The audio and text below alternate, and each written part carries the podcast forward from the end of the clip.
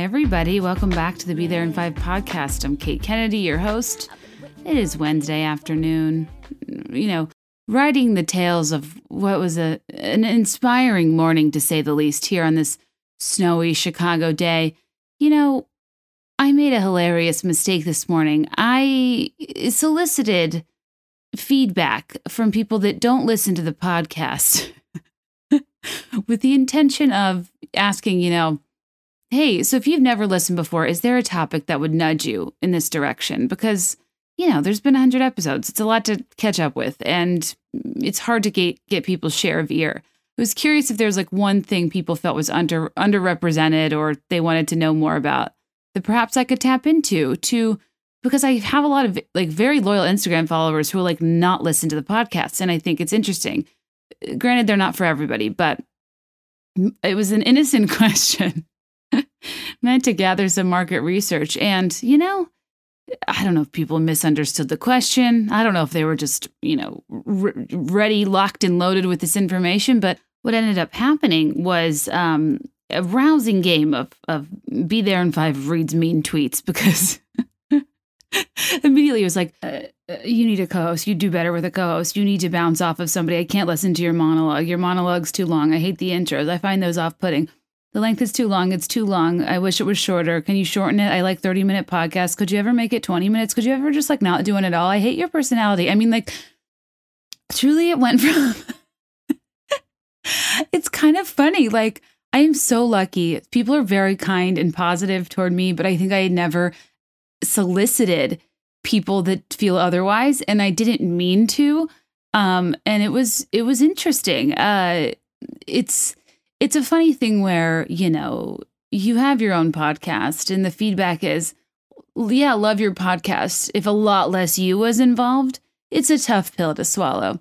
Now, after the episode Millennial, I felt like we were in a good place, a more empowered place. I've been trying to come into my own in terms of just owning what the show is, what I want it to be, who I am, and having this show align the best I can with uh, my values, the white space I see, and the value I want to be delivering.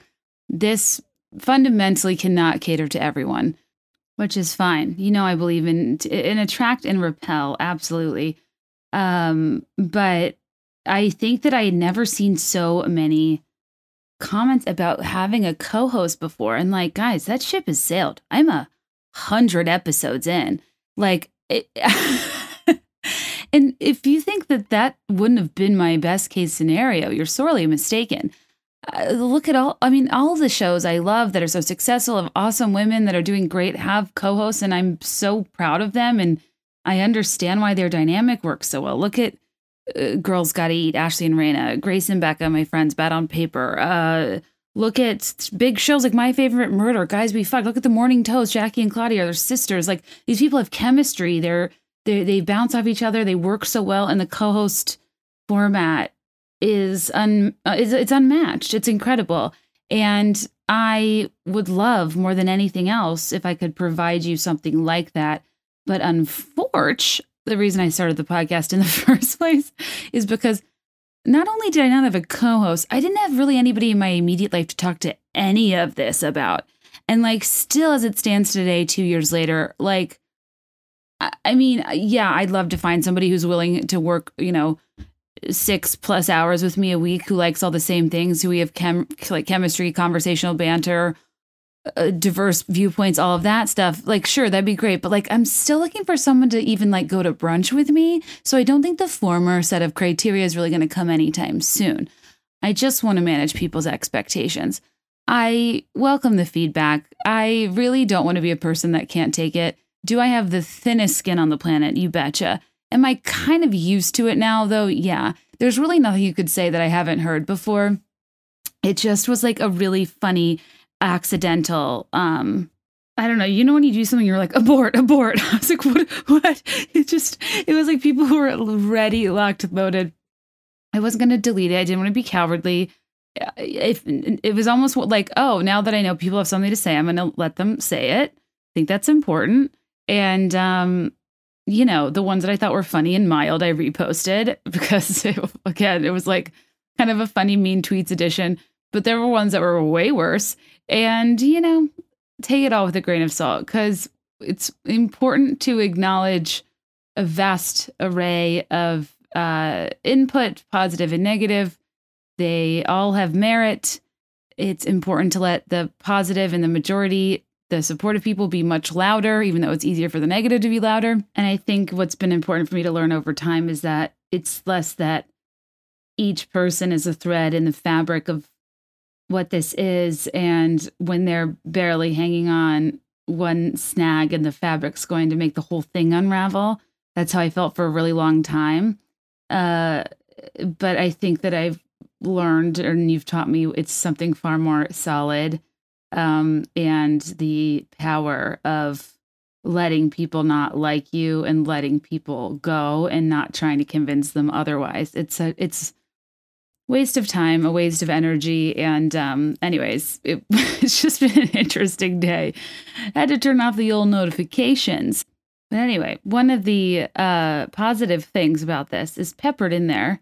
Still went through all the answers because I didn't want to miss anything good. There was a comical request. Like nothing. I love the one thing I love about you guys is you appreciate hyper specific topics as much as I do, or things that are almost metaphorical representations of something broader that are very like current or millennial or whatever. And somebody said they wanted to talk about like more about home decor, like bar carts. And I talked about, well, I reposted that because it made me laugh so hard. It's so specific, but it's kind of a mascot of sorts of 2010's decor. And then a lot of you responded back to that, being like, yes, bar cards. And I was just like, it brought such a smile to my face, joy to my heart. I just, I, you guys get it. You get why that's funny and that's specific and why that's somehow a broader meta- metaphor. That's the exact type of thing I could talk about for far too long. And, you know, in receiving so much uh, concentrated pushback it, it allowed me to feel a sense of freedom of truly I can't make these people happy. So let's do the exact opposite. And I'm going to sit here and exercise what you've just inadvertently given me, which is the carte blanche I needed. The, the freedom to do and say as I please. The I believe it literally translates to blank document in French or white document.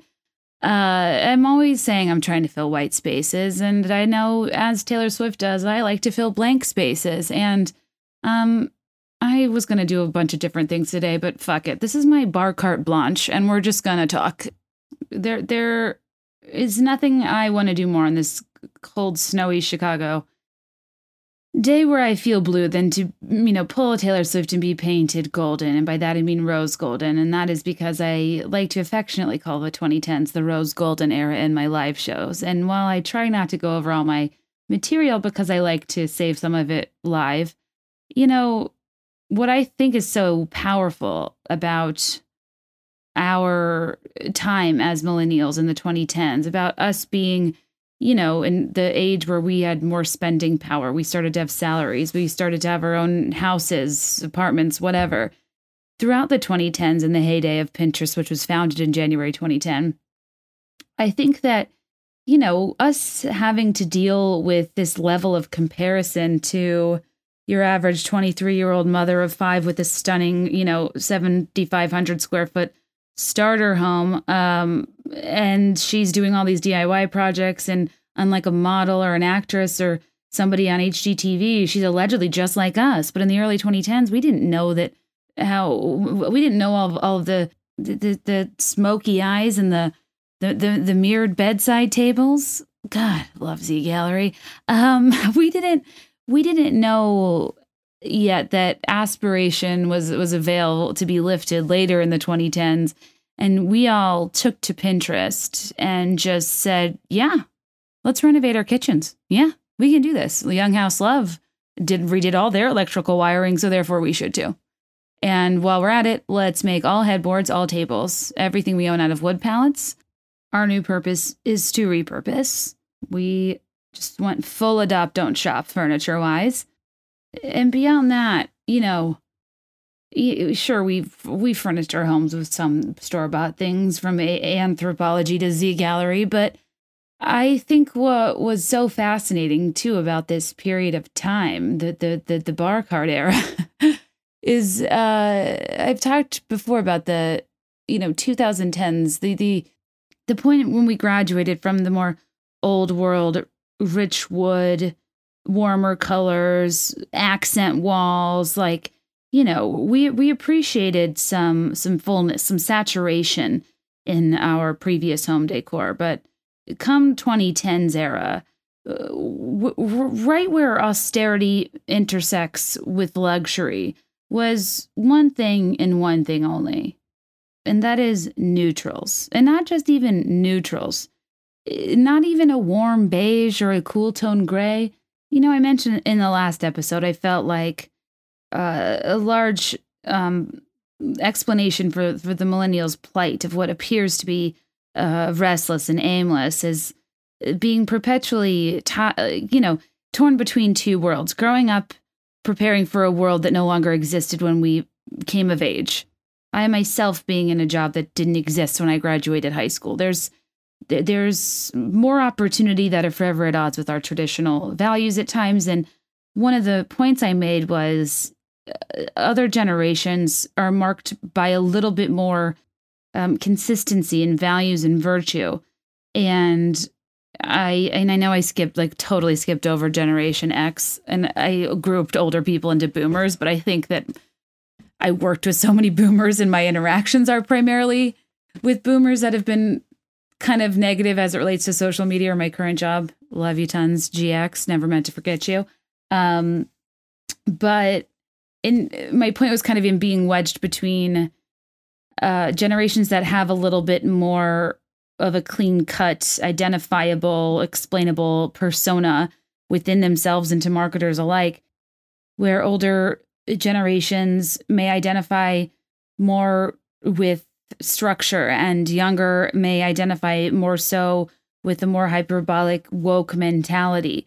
To me, the uh, this sides of the spectrum are more grounded in, in seeing things very black and white. And my point is that millennials bleed gray because of the nature of, you know, really straddling such vastly different technological eras that ultimately shape our careers and purposes that we weren't really prepared for because the world changed so quickly. And I want to modify that because you know what I like to do. I like to wear blanket scarves and make blanket statements. And um, in a world of black and white, yes, millennials bleed gray. But after 2010, January 2010, when Pinterest came out, I believe millennials bled grayish, and we are the grayish generation. And I do think that the home decor during this period of time deserves a podcast, deserves to be discussed. I do think we need to delve a little bit into mid-century mod, a little into farmhouse, a little bit into bar bar cart culture. Yeah, I, I don't even know what the hell I'm going to say. I have not. I don't have this organized. I have some of a clip that from talking about Chip and, Chip and JoJo that I have from last week that I'll use. Other than that, let's just shoot the shit. I don't even care. Bar cart blanche. Here we go. I'm going to tell you about my experience uh, being deep in 2010's home decor I've moved countless times, at least seven times in the from 2010 to 2020, redecorated to match roommates, then to match just myself, then to you know merge lives with Greg and you know men at a certain age all they have is like black leather furniture and you know that's a whole thing in and of itself. And um uh, we've then had to move like three or four times since then because our places keep selling and this is the first place we've been in for more than a year and um, I just want to tap into the the version of me that bought $90 hairpin legs off of Etsy because God forbid the legs of my TV stand look like they are from after 1960.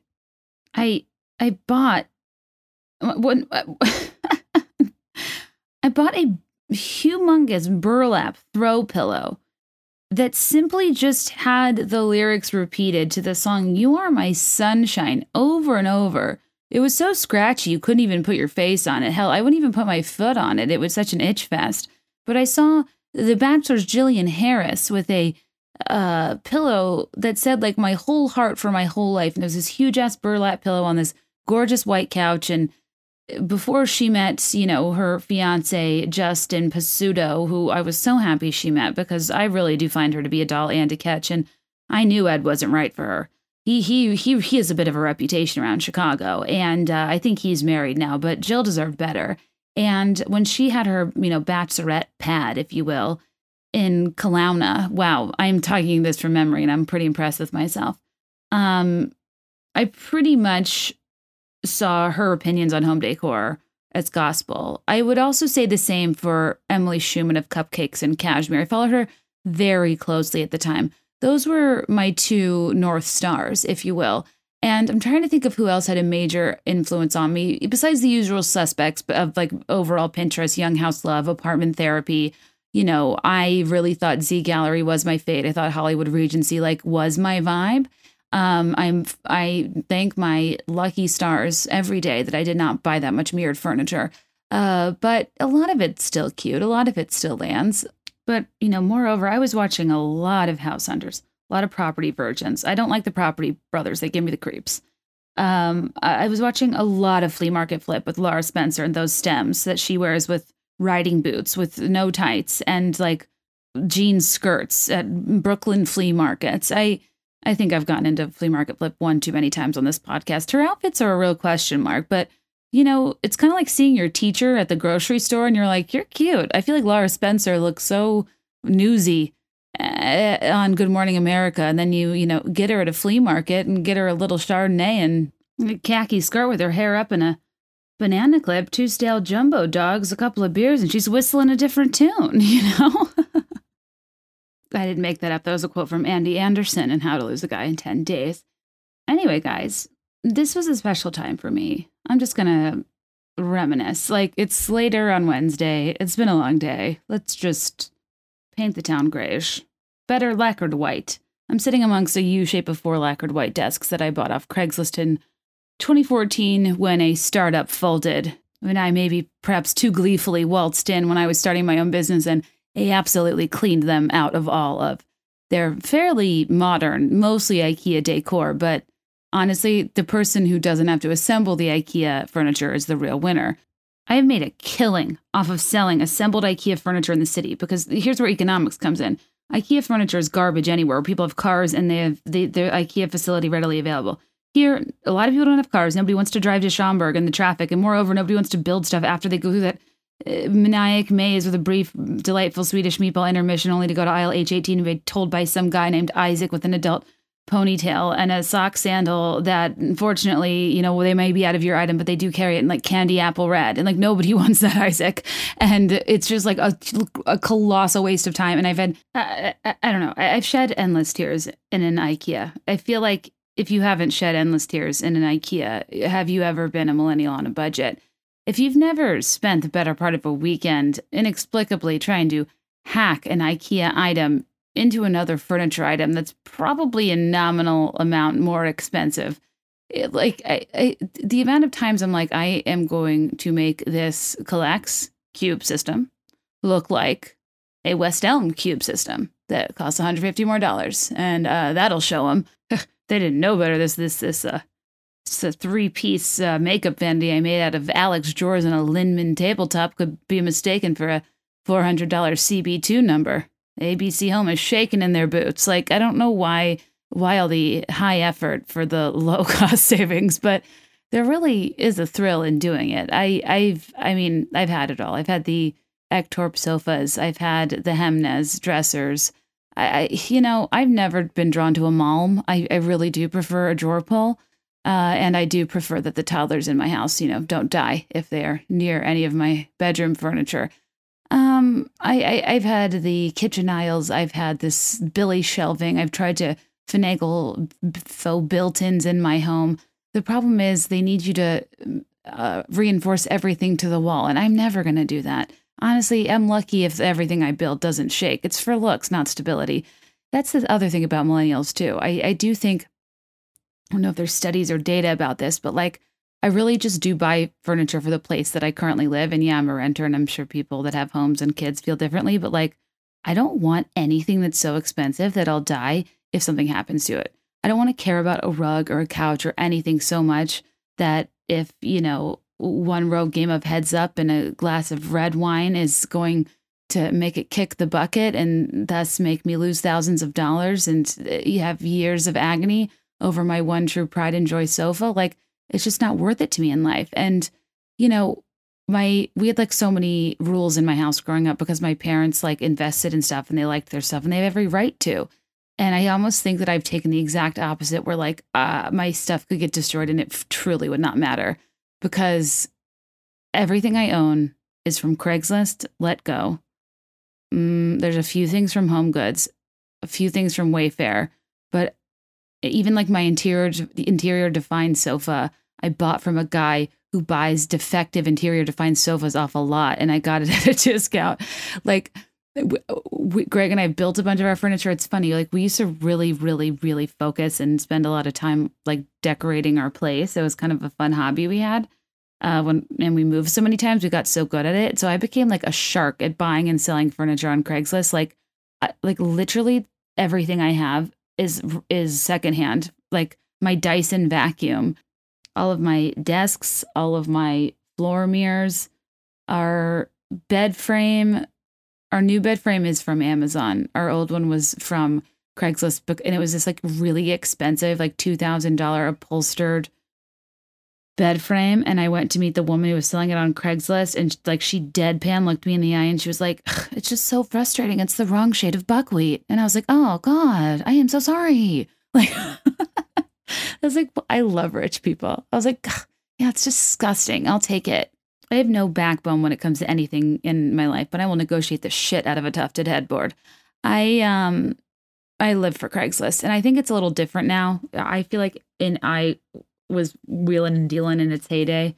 And I know people think you only go there for like hand jobs and stuff, but honestly, it's more often than not people in the you have to click by owner in the furniture for sale and it's a bunch of people who are about to move within the next three to five days.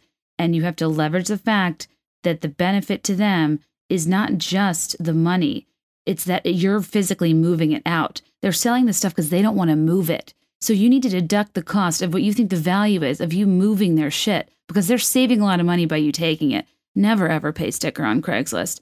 You you know, I don't I don't believe in a low ball, but I do believe you at least go in at half and then they, you know, you re- you see how desperate they are and then you go from there. I've gotten insane deals and honestly, I'm getting excited just talking about it, but I haven't needed furniture in a while. And you know, at one point like the first place Greg and I lived, there was like this place for a fireplace, like a little bit of like a lift in like a brick area where there was like an old fireplace. In New York, it's like pre-war, but in Chicago, it's like post-fire. Like we had this, like it was like an 1800s townhome that was like post-fire, and um, I was like, oh God, this is this this is a this is unlivable. We need some sort of mantle of, of some kind to mark off this space properly. And somehow we found a mantle on Craigslist and it was gorgeous and actually quite prophetic. It was this white mantle that I could lift. It wasn't like marble or anything crazy. It looked perfect in the space. It had two stars in each corner, which twinkle twinkle. And um, later we figured out that essentially it was uh a, a deal because it was from New Orleans and a looter stole it during Katrina. That is not juju I want in my home. And we uh, quickly got rid of the mantle. I I don't want resale for cheap for the wrong reasons. I only want it if it has a story that wants to be told. You know what I mean?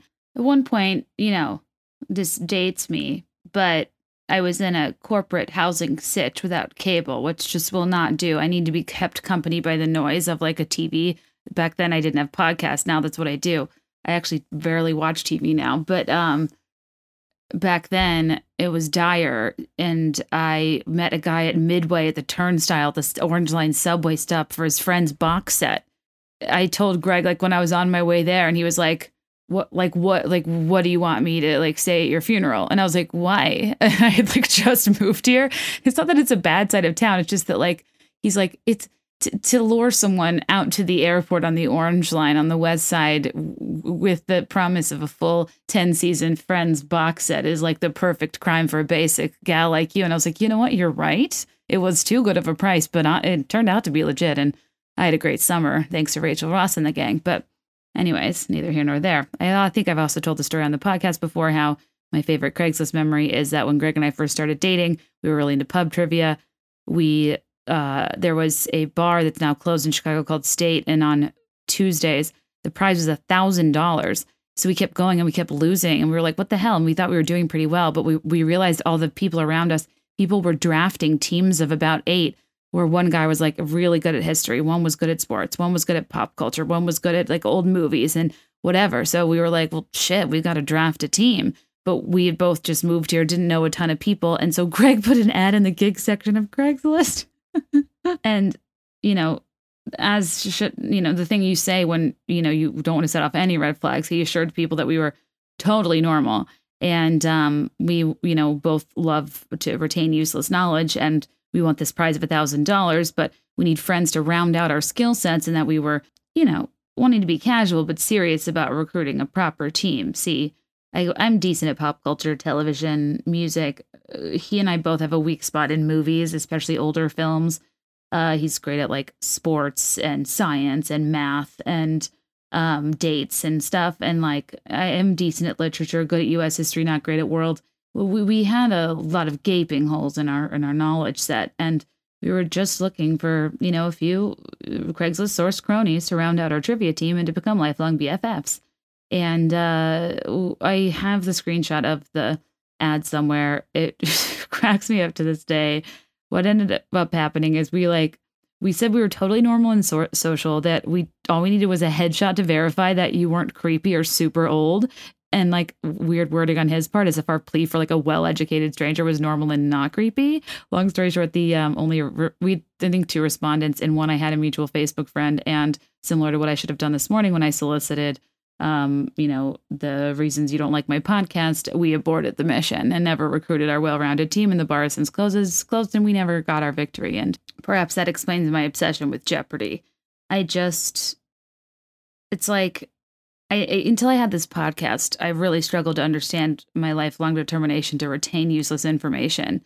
It has come very handy in this podcast, but according to today's feedback, it is very unwelcome by many. Just kidding. Anyways, moving further into saying and doing whatever the hell I want and reminding myself it is my podcast, let's talk more about millennial decor because this is making me so happy. I, li- I live for all things of the millennial ethos, and I hope even non millennials can appreciate because I don't think this is specific to us. It's just I can only speak to the the generation I am a part of, and what I'm told is the largest demographic of the podcast. But I think that we all, uh, you know, became Meredith Grages in our own right during this era. Christian Grage, if you're a dude. Uh, but back to bar carts, more importantly. And I think I just want to shoot the shit here because I love a bar cart. I love it as much as I love a condescending houseplant. I, I love bar carts because I love I love any home decor that's used for a reason that makes its primary function obsolete, right? Like the whole point of like a cart is like to be wheeled around. Uh, like, do you guys wheel around your bar carts? I'm lit- like, I've literally never touched mine. Uh, to be fair, now my printer is on it, but I'm I'm going back to a, a simpler time uh, when I had that, you know, a few corporate money, when I was under the guise that I do this wild thing called entertaining, I, I just think like, I don't really know anybody who's like their own home's flight attendant and is like hauling around a cart of like four year old Kahlua to your house guests and like literally that contains it's like if it's breakable it's on your bar cart we've got liquor bottles we've got glassware maybe crystal and to that to make that piece of furniture mobile to me has never really made a ton of sense. And also, most of us that have bar cards, it's probably because we don't have like built-ins or like a broader bar.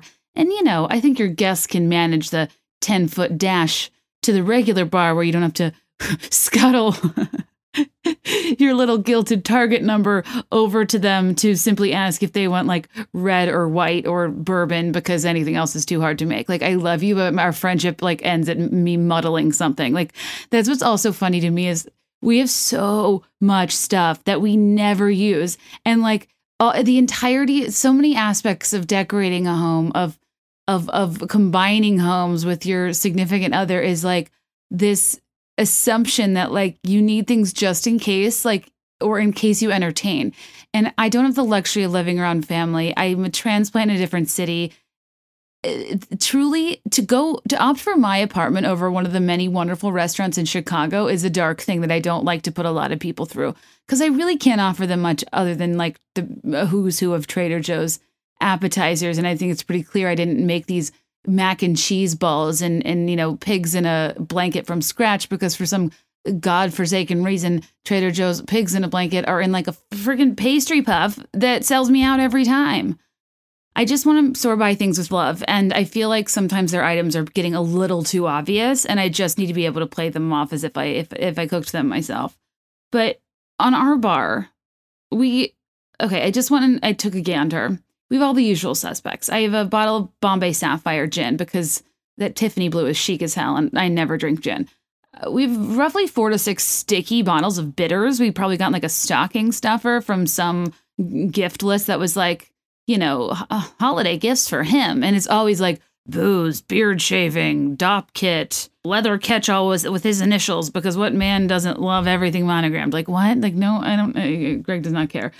Uh, we have um, a bottle of Burnett's sweet tea vodka lodged in the back because Greg finds it. I believe the word he used is gauche. I do love sweet tea vodka lemonade. I live for John Daly. I hate vodka. I won't go anywhere near it unless it is in that format. Why I chose Burnett's is perhaps the best metaphor for my current life situation that you can find. We have some uh, Whistle Pig, which is like some artisanal whiskey or bourbon or something that I probably bought for Greg because G, um, meaning Emily Schuman from Cupcakes and Cashmere's husband, G, Geoff or Jeff. His name is Jeff, but it's spelled Jeff, like uh, Jeffrey the giraffe from Toys R Us. Um, she probably bought it for him, and I probably thought, well, like maybe if I get Greg this too, like he'll take my photos and make me a six step pour over coffee in the morning, but hasn't happened yet. The thing is, I shouldn't buy him alcohol. Like he has a full on collection of various bourbon, whiskey, scotch things that I don't know what they are. I don't drink them, and nor does he really but I don't know. I am assuming it's something like a wine cellar or like a lot of them are in boxes, which I find confusing. It's always, always like mix something in a box. It's like mix something or oh something or like Lagavulin. That's what Ron Swanson used to drink. There's these like scotches that are pristine in their boxes and are roughly the age of someone that, that could be a TikTok star right now. And I assume it's like a beanie baby or an American Girl doll. And if it's like has the box and the tags are still attached, it like retains its value. Honestly, I don't really know. I don't buy things that I don't use. That that is a fascinating like personality trait that I think some people have in that they're able to savor. That that that is not my jam. I am immediate satisfaction or bust. We have a couple decanters. One is a nice one I got as a gift that I use, you know, the one time a year I have people over, mostly because I am uh, putting, you know, high end boxed wine in the decanter because I'm a lady and I allow my wines to breathe before my guests come over. Just kidding. Uh, but really, you know, if you're serving wine in a large amount, there's really high quality boxed wines. It's a great way to not have air enter the wine. It's much more easier to handle than like a magnum bottle or something in a larger quantity. And I am all for the box wine. Some people are put off by the display. No a big deal. Before they come, you put it in a, de- in a decanter all of a sudden they're like, "Am I in Italy? This is amazing. I have a carafe to myself." It's it's uh, really one of my best party tricks. But I also have one that's I got in Colonial Williamsburg. It's a decanter, and you turn it over, and it has like some name on it, and it's from the early 1930s. And I can't really clean it very well, and I think it's like post Prohibition something. And it's like really cool and antique but I also like maybe low key as diphtheria. I I don't know. I just like to look at it, but you know, I read on Pinterest that it's good to have a couple, you know, decanters. You have glassware. You have a real who's who of uh, liquor, liqueurs, cordials, and the like. Uh, we have um, Saint Germain because there was a phase where I felt fancy as hell topping somebody's prosecco with elderflower liqueur, and now the top's so sticky I can't get it off. But it's gorgeous, so I'm gonna keep it there. We have a lot of like, are they called cordials? Like things you mix with things like vermouth and triple sec but I haven't touched them ever since I was widely shamed on Instagram because I used to do margarita Thursdays. The only um, hard liquor I consistently drink, and actually don't really that much anymore, is tequila because when I'm not, you know, doing the carb thing, I'll try to skew tequila. And like you guys know, I love margaritas. Um, but I posted my margarita recipe once and mentioned to use like triple sec. And people were like shocked, appalled, disgusted that I don't use Cointreau. And I was like, okay, sorry that I don't want to like spend a ton of money on like an ingredient. I'd rather focus on the main event. Anyways, neither here nor there. I think one of my dream sponsorships is like Tajín, this the chili lime salt that I love, and like Casamigos, you know? Like it just it's like I need to figure out how to get in with the tequila brand, even though like my brand and vibe doesn't necessarily suggest how much I love margaritas and the like. It's like Jen Lake and I were talking about. It's like I have so many things I like and use constantly that I'd promote you for free. There's no way for people to know that unless I had like a margarita fan account, which that's just like a little sad, you know? It would have to be like a pun hybrid pop culture account. It would be like Margarita Aura or like Margarita Wilson. Like, no, no one named, there aren't any Ritas that I really, I was thinking Rita Perlman. No, her name's Rhea Perlman, the mom from Matilda. I wonder if Rhea Perlman has a fan account. Honestly, she deserves one. Let's see, what else do I have? I have random boxes uh, trying to make things look cute and hold things up. I have enough tea lights for a freaking vigil. I don't know what I'm doing here. I, I have a lot of corks. I think at one point I was like, oh, fun. I'm getting married soon. We'll make these into name cards. I actually don't. I use my bar cart for my printer now, and this is like my actual bar bar, but these are things that were on my bar cart uh, at one point or another. You know, at one point I had a like I had a vintage map. Somebody told me that I, like somebody on Pinterest, literally a blogger, was like, it would really behoove you to have something living like a plant and a vintage map, so as to change up the bottles and glassware on your bar cart for a more balanced aesthetic. The fact that I was ever reading an article about how to balance my bar cart aesthetic shows me that uh, times are pretty good. I would. I would never ever click on that now. I have bigger fish to fry. I have a young son now named Tugboat who tortures me, and he is just not here for any leisure that does not involve rubbing his belly. Uh, what else do we have? There's a thing for shots shaped like an hourglass. We have a martini shaker. We have like sorts of long spoons, paper straws. We have like a mortar and pestle, a muddler. Again, like if you are coming over to my house and you think I have fresh mint, you don't know me at all, so you shouldn't come. I, I just think the bar cart is a metaphor for like not who we are, but who we want to be. And that's why it's so great. Like we want to be entertainers. We want to be great hosts. We want to be, you know, Don Draper making cocktails after a long day of work and, you know, sitting down with our side parts and our, you know, drop crotch dress pants and saying things like toots.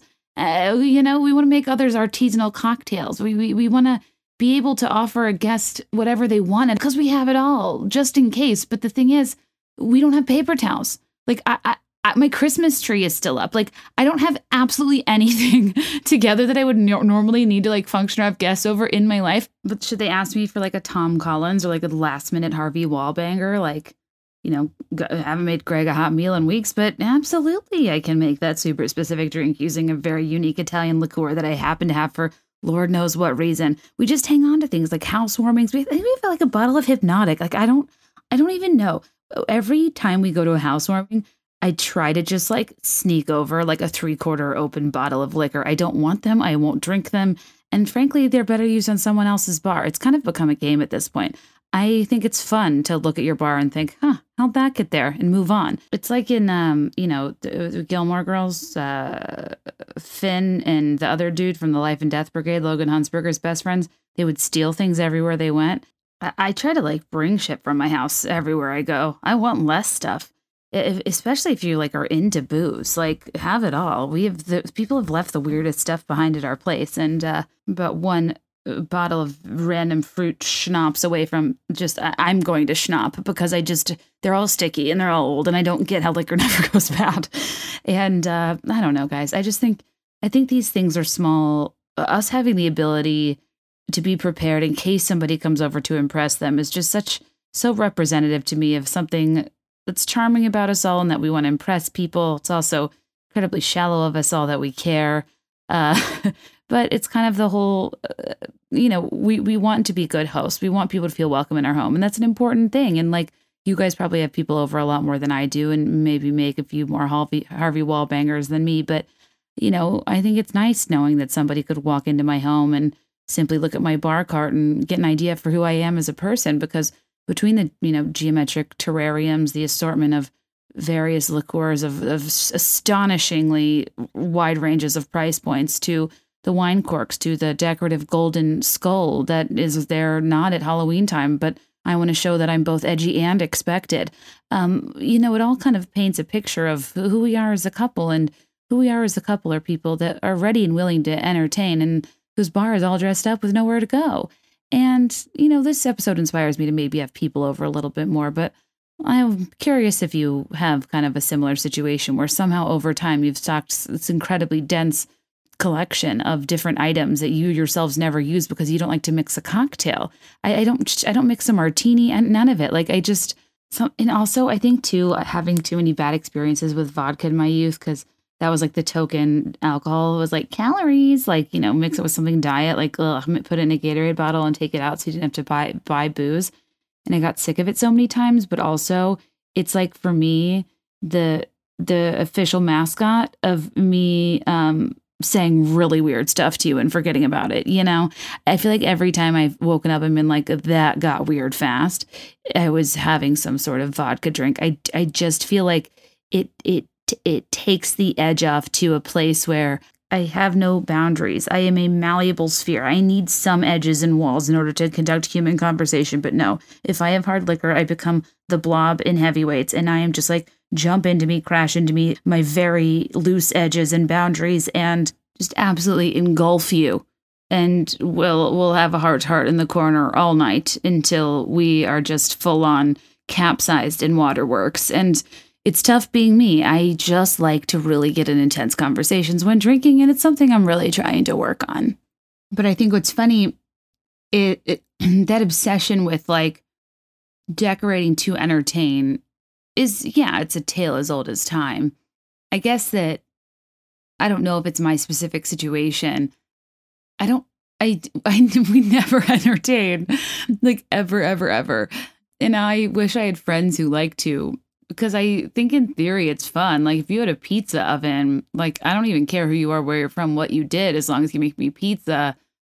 I I I love sitting in another person's home, trying their wine, eating their cooking. Like it's kind of like going out to eat. Like I think if I had more confidence in who I was as like a cook or a host, I'd be into it. But then also like there had to be people to come my mom and sister are like brilliant hostesses, and I will never hold a candle to anything close to them.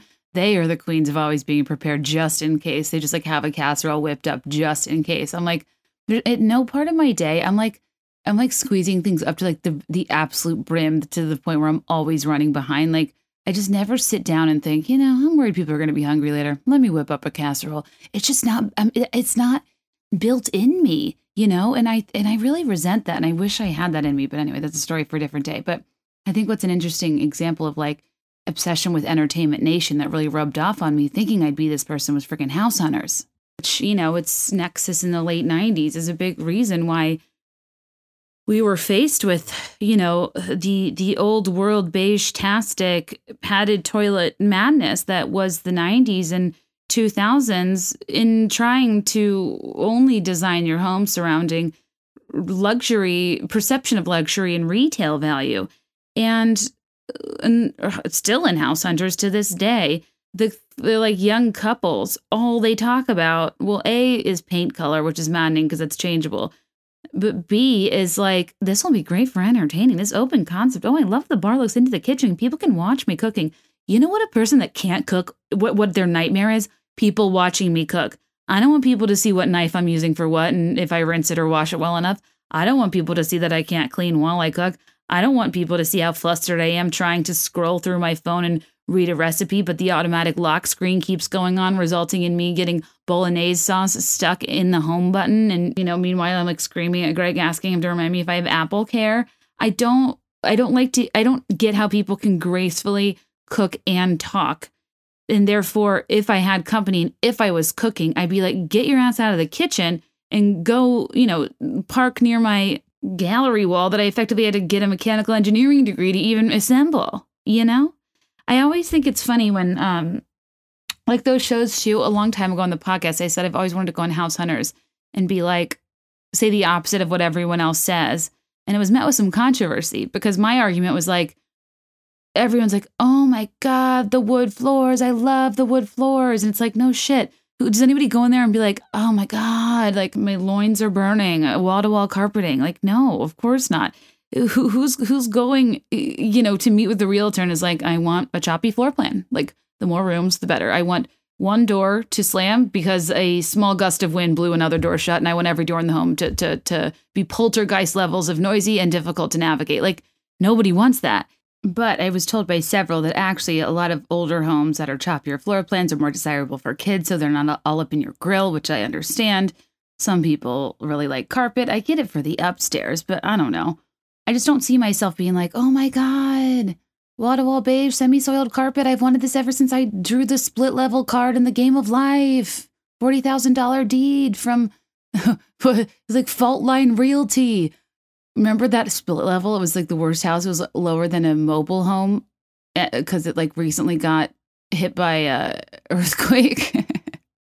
that split level really I think about it often. It that and Dare, the junkie behind like the school smoking dope it's like you see these cartoonish examples of what you don't want your life turn out to be, and they just get burned in your brain. Oh, now okay. Now I remember the context. I talked about HGTV on the podcast once because I saw a YouTube video of Jade Tanner Roper, Jade Roper Tanner. No, Tanner's his last name. Tanner Tolbert. These names are strange. a lot of hard R's, hard R's. Roger. Um. Anyway, they were doing a home tour they're like Kansas City, this like palatial new construction. And it was like the title of the YouTube video should have been like Captain Obvious's new home build because they were like, we just really like thought it'd be amazing if we could see the living room from the kitchen. And I was like, wow. It's just the, like, you know, those things where you hear the same thing over and over and as if no one's ever said it before. I don't know, home tours make me laugh in this way. Um, but what was I talking about? Oh, bar carts. Yeah, functionless decor. You don't use their wheels. Um, no, like I have a huge ass ladder in my home. Is it for climbing? God, no. Am I a stock person at an old timey library trying to find some dusty first editions off my top shelf? No, absolutely not. I only keep four books in my house. They're on my coffee table. One is called Ranch, and it's a book about, you guessed it, ranch, the dressing, not the one story home, nor the western uh, terrain of the show Hey Dude. I also have a book called Eat Like a Gilmore, self explanatory. I also have a book called Wine Folly. I like to spend my days getting lost in the chemical structure of highly tannic reds in southeast Umbria. And, uh, did I say I have three books or four books? Oh, my fourth book, I do believe, is my own, about my own wedding that I made myself on Shutterfly, because those are my four interests. But no, my my ladder is for it's for it's for hanging throw blankets. It, it sits there. I it, it doesn't do anything. I, I have a d- distressed Persian slash maybe Oriental rug slash I'm worried those two are politically incorrect rug names as I just said that, but they're laid delicately across my floor. And no, they're not distressed because they're vintage. They're distressed because some like employee at Wayfair and Paramus probably like doused them in acid. I have like so much millennial home decor. I don't even know where to start. Like Oh, well, okay. I think moving in together is like a very comical thing. Um, we mostly got new stuff because my stuff was very shabby chic and his was very like black leather. You know how that goes. Um, and uh, we met in the middle. And by middle, I mean mid century modern because that's the phase I was in during the mid 2010s. And it's kind of like, yeah, I mean, am I a feminist? You betcha. But, you know, do I want my home to have that like Eisenhower je ne sais quoi of the 1950s, it makes you ask yourself, like, huh, can women vote? Like, are, are we making Eiffel chairs out of plastic because of post-war minimalism, or like, what, what's what's the deal here? I mean, obviously, I know women can vote as of 1920, but in the 50s, we were largely not accepted into the workplace, only functionally when they needed us during the war, and then the Equal Pay Act, I don't think was passed until 63. 50 is not a great time for women, but unfortunately a great time for furniture. So, what's a girl to do? I'm just kidding. I am. or like ghost chairs always make me laugh. I actually never bought ghost chairs, but those were like the hottest thing. They're like plastic invisible chairs and coffee tables and stuff. And it's just like, uh, to pay, it's paying like two hundred dollars plus for a piece of furniture that's literally invisible. it's the most millennial thing ever, and it's uncomfortable. But then the dilemma there with ghost chairs, you know, I guess like I just have a complicated relationship with ghosts. I feel like, you know, the pervy YM magazines I was reading when I was a tween, paired with the mega hotties and ghost adjacent films, made me, you know, not hate sitting on a ghost chair, if you know what I mean. And that sounds gross because I was like a kid. But, you know, when it comes to mega hotties of the 90s, I look no further than two people I could see right through, which are Devon Sawa and Casper and Thackery Binx from Ho- Hocus Pocus. Now, one a boy that died of pneumonia and one a black cat with a, you know, colonial swag about him. It's really hard to choose between the two, but needless to say, I have a complicated relationship with uh, sexy ghosts, and as a result, do not hate a ghost chair. As Casper told us, seeing is believing which is the direct opposite of what Judy in Tim Allen's The Santa Clause with an E told us, which is believing is seeing. And I remember as a kid being like, wow, those are two opposing ideals, and I do not know which way I swing. such confusing, such confusing experiences with those ghosts in the 90s. Anywho, uh, what else? Oh yeah, I was talking about gallery walls earlier. I I literally every I've moved a lot. If you listen to this, listen to this podcast, you know I've moved a lot. I've spent everywhere I've lived a full three day weekend.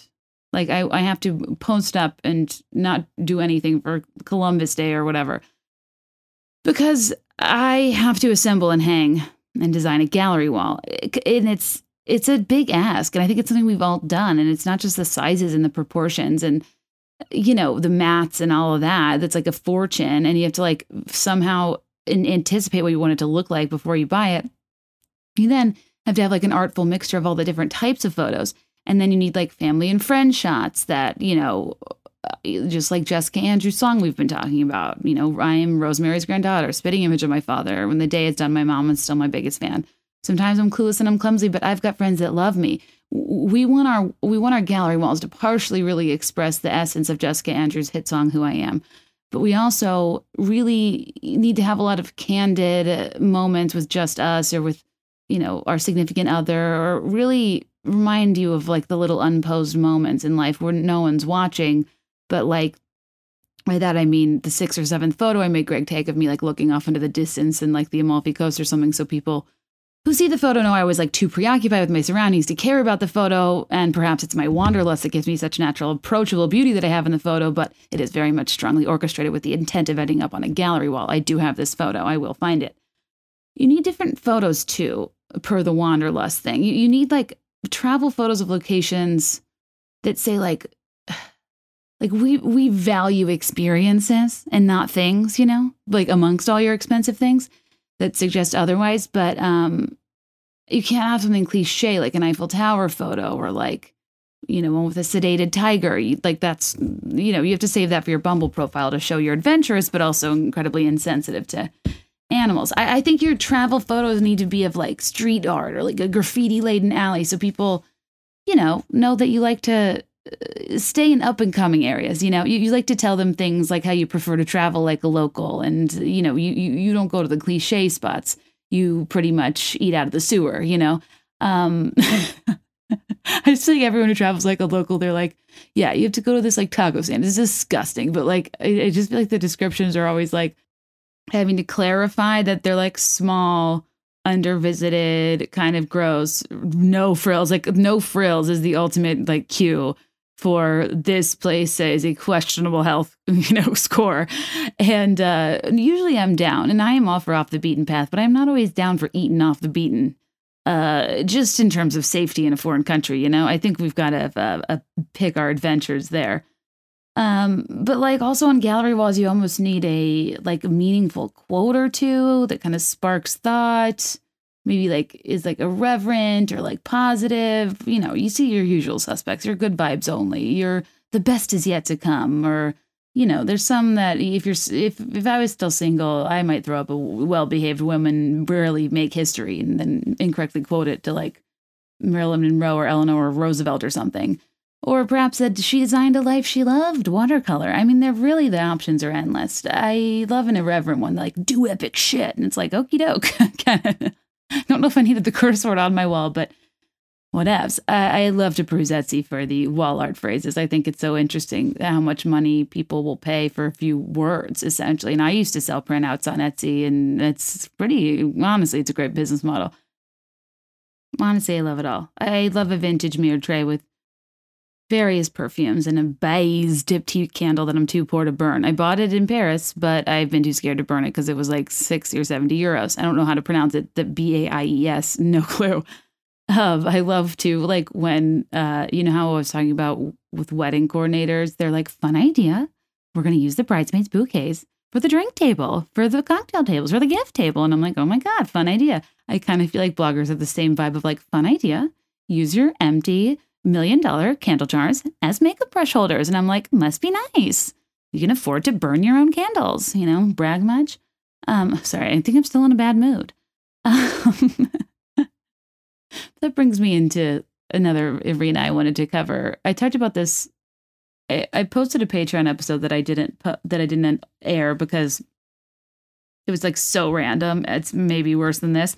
And I talked about Chip and Joanna Gaines. And what's funny today is I asked about some topics you guys wanted to cover, the people that like answered correctly. And a lot of people did say this. A lot of it was about home decor, and a lot of people said Chip and Joanna. And I don't know if it's because you listened to the Patreon one or because you didn't. I'll go through the high notes. I know not everybody's on Patreon. Um, and don't get me wrong, I, I think they are darling, but I think they started a movement that, and uh, my, my bottom line is I'm just not always sure that, you know, Joanna Gaines isn't our loss, not because of who she is, she's a doll, but because of how she really inspired all of America, however metropolitan, to adopt farm culture. And not only did we do this in our homes, we did this at our weddings. We made people sit on haystacks. We made them potentially get ticks we're putting people at risk by rebranding farms and barns in the forest as these magical, mystical places that need to be incorporated into these nice events or into our homes when I think in a post recession world, we were simply trying to avoid venue fees. We're like, oh, that's a structure with a roof, kind of. Oh, I love trees. I've seen Fern Gully in Avatar. Uh, you know, we were just trying to pick places that were a smidge dirty, call them rustic, save some dough, call it a day. Honestly, it's brilliant. But that brings me into the fixer upper era. And part of this is taken from uh, an episode I never used. It's on Patreon, only like a couple minutes of it though. And then I want to get into what I think is a funny aspect of uh, how people perceive home decor. And I want to read uh, from a really funny Facebook group thread the things that people thought made people rich um, as a kid when you went into their houses because like it's like one of my favorite threads of all time. It'll round out our home decor discussion. This is a very random, unforeseen episode. I'm I'm enjoying myself. I hope you are too. You know, it's more clear than uh, uh, Casper's Devon Sawa in ghost form is uh, a little company called Clear, which I'm obsessed with and used on my way to Nashville last week and can confirm it is the best. I was going through rush hour through O'Hare and I'm getting ahead of myself. I'm too excited. Basically, Clear is a, it's, it's a company that is moving toward a future of using you yourself as an ID instead of a physical ID card. And there are separate lines for Clear at airport sports venues over 65 locations that allow you to get through security literally in a tap. It, replaces the need for a, physical ID card using your eyes and your fingertips to get you through security, kind of with the philosophy that you yourself are the best ID out there. So there's the security, Clear has its own line, and you have to still go through security, like your bags get checked and all of that.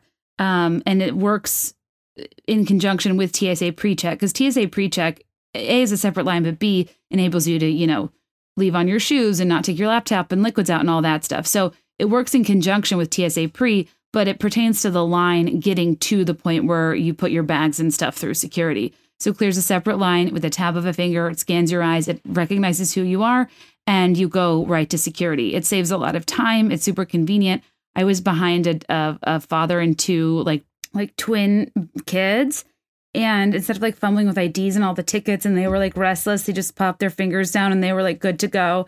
and went right up to security. And I was like, oh, wow. Yeah, this would be a huge time saver too if you have children. With Clear, too, if you're traveling with your family, up to three family members can be added at a discounted rate. And kids under 18 are free when you're traveling with the Clear member. Um, and it's not just airports, by the way. It helps you get through security lines faster in 65 plus airports and stadiums across the country. More are being added every day. And it's so easy to sign up. I did it online in under five minutes. And the next time I went to the airport, a lovely woman named Camry helped me at O'Hare and um, it takes your fingerprints, scans your eyes, you put in your information. It's super easy, super fast. You can go straight in the clear line, and it's the absolute best way to get through security. And again, it works great with PreCheck too. So right now, listeners of Be There in Five can get their first two months of Clear for free if you go to clearme.com slash Be There in Five and use code Be There in Five. That's C L E A R M E dot com slash Be There in Five. How the show is spelled. So B E T H E R E I N F I V E always the word, not the number five, and use code Be There in Five for your free two months of Clear. So clearme.com slash Be There in Five, five the word, not the number, and use code Be There in Five for your first two months of Clear for free. We get into this fixer up a fixer upper era in the 2010s. And, you know, before the recession, we were in old world. We were tuck, Tuscan chic. In the good financial times, we try to, you know, go for for chic or aspirational in whatever degree that is for your taste. In tougher times post recession, we we travel domestically, we staycation, and beyond that, we just try to find the best of what's around. And it's typically something whose accommodations don't really meet our standards, but we're going to call it things like rustic and cozy and pretend we're fine with it. And similarly, in the recession, we were just like, all right, farm farm culture it is. You know, like let's just get a bunch of old shit and, and pretend it's new and that we want it this way. And there was no, you know, arbiter of this movement greater than Joanna Gaines. And I do love Chip and JoJo. I did have a lot of issues with their memoir. They've done so many incredibly smart business, made so many incredibly smart business decisions, and have pivoted and uh, gr- the, the growth they've seen as their platform got bigger and the smart decisions they made to monetize in the right places and to grow in the right places is incredibly respectable. It's incredibly impressive. And they stayed together, seemed happy, and built a family all the while. And yet, all their memoir did was tell me about how God told them to do stuff and like made their decisions for them. And I'm like, great. But did you know, God refinance your house? Like, can I just like be clear on a few things? Tell me what your like seed money was. Like, how much did you start with? I just have so many issues. It's not with people that are religious, it's that people, it's people that undermine their own active decision making in favor of something mystic. I, I too believe in a lot of synchronicities and a in signs and all the things. Like, I really do like a lot of that stuff.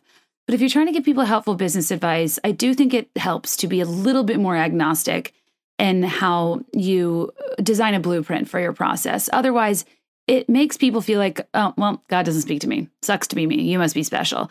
You know, and yeah, you can say, well, your walk with Christ isn't close enough, but also, you know, I as most Christ like at water skiing, I think the Christ like thing to do would be to give people more detailed step by step information because you're a badass businesswoman and we want to know. Um, but like I just I got I, I don't even, I think I maybe made it a quarter, maybe halfway through the audiobook, to be clear.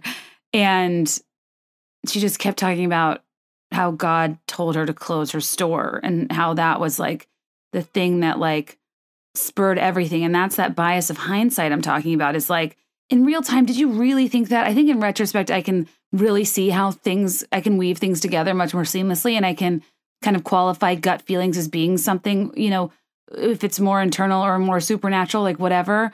I just was really frustrated by that memoir. Anyway, I think that as it relates to farm culture, farmhouse chic, shabby chic, the shiplap nation, guys, is it's it's kind of unbelievable. I go to I stay at a lot of Airbnbs and I don't know if Chip and Joanna influenced decor for Airbnbs, which also took off at the same time and like they were redecorating anyway, so why not, you know, kind of pander to what the masses are watching on TV?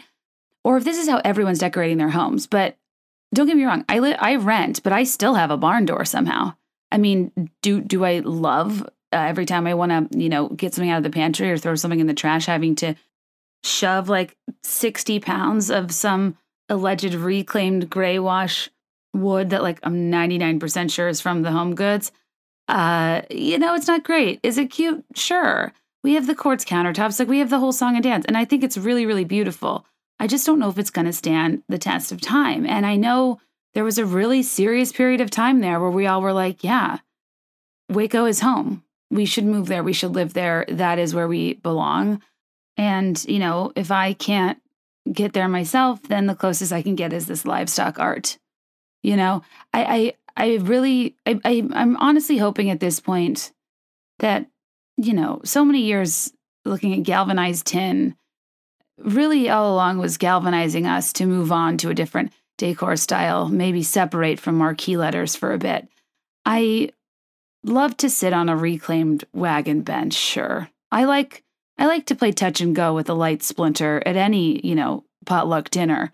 I almost feel like entering 2020 it's like I can't put my finger on how I feel like design aesthetics are going to change, but what I do know from having recapped the decade is that post recession, we really did everything in our power to make cheaper, less nice things seem glamorous and exciting. All of a sudden, we weren't eating in restaurants. No, God, no. Let's put food on a truck. That sounds like a safe and sanitary restaurant grade kitchen to just, you know, buy some Partridge family van and call it a taco shop.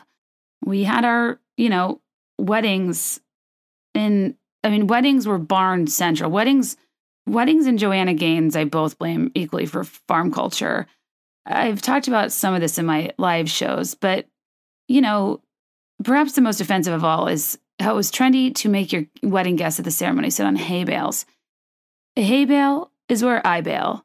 I'm not getting a ticket at your wedding. If you want to talk about songs that didn't age well, I would look up Brad Paisley's Ticks. Too bad David Foster didn't look into this song.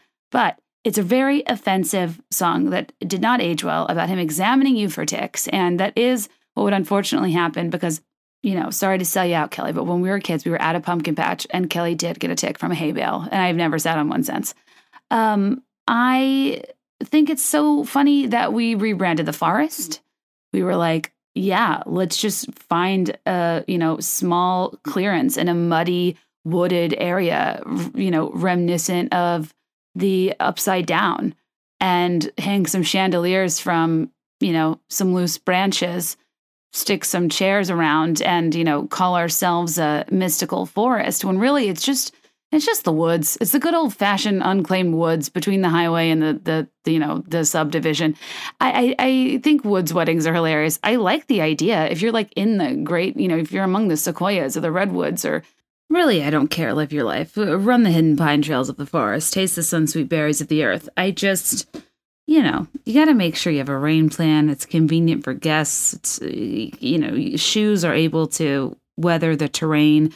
I read a few forest bridesmaid emails that just made me laugh. It's just like, I understand you want a mystical forest a la Narnia, but you know, we're we're in the suburbs of Philly. Honestly, I blame Forks, Washington.